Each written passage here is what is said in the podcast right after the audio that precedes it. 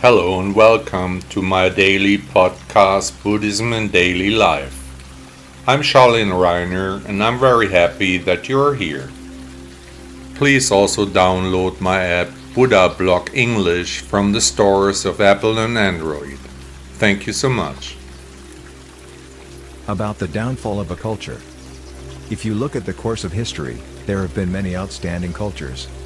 The Romans, the Greeks, the Chinese, the Indians, in different times different cultures have shaped the world and brought it forward.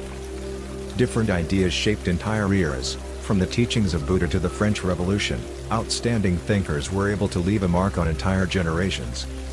What was responsible for the rise, or decline, of a cultural group? How could the mindset of nations change so much that people even cheered their apparent downfall? Using ancient Rome as an example, it is easy to see what factors accompanied such contradictory behavior. At the beginning of a decline there was always the exaggeration of morality to the detriment of law.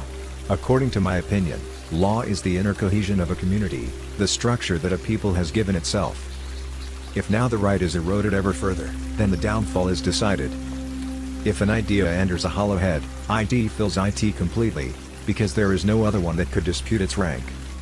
Charles Louis de Montesquieu, French writer, 1689-1755 in times of ever-increasing uncertainty, the teachings of Buddha appear to us as a haven of peace, peaceful and by no means hectic, balancing and purposeful.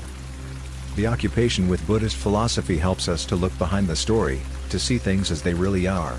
According to Buddha, life consists of suffering, enlightenment helps us to escape from the everlasting cycle. The experience has no ethical value. It is only a name that people give to their errors. Oscar Wilde, Irish writer, 1854 to 1900.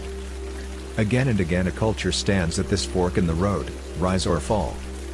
Which way would you choose? Did you enjoy the podcast? Thank you for listening to Buddha Blog. Did you notice that there are no ads running here? That you are not annoyed with consumer messages? Would you like to thank the author of this blog for his work with a donation? Support me, contribute to the extensive costs of this publication. Your support can help to continue the important work we are doing for Buddhism. Please also download my app Buddha Blog English from the Apple and Android stores. 1000 thanks.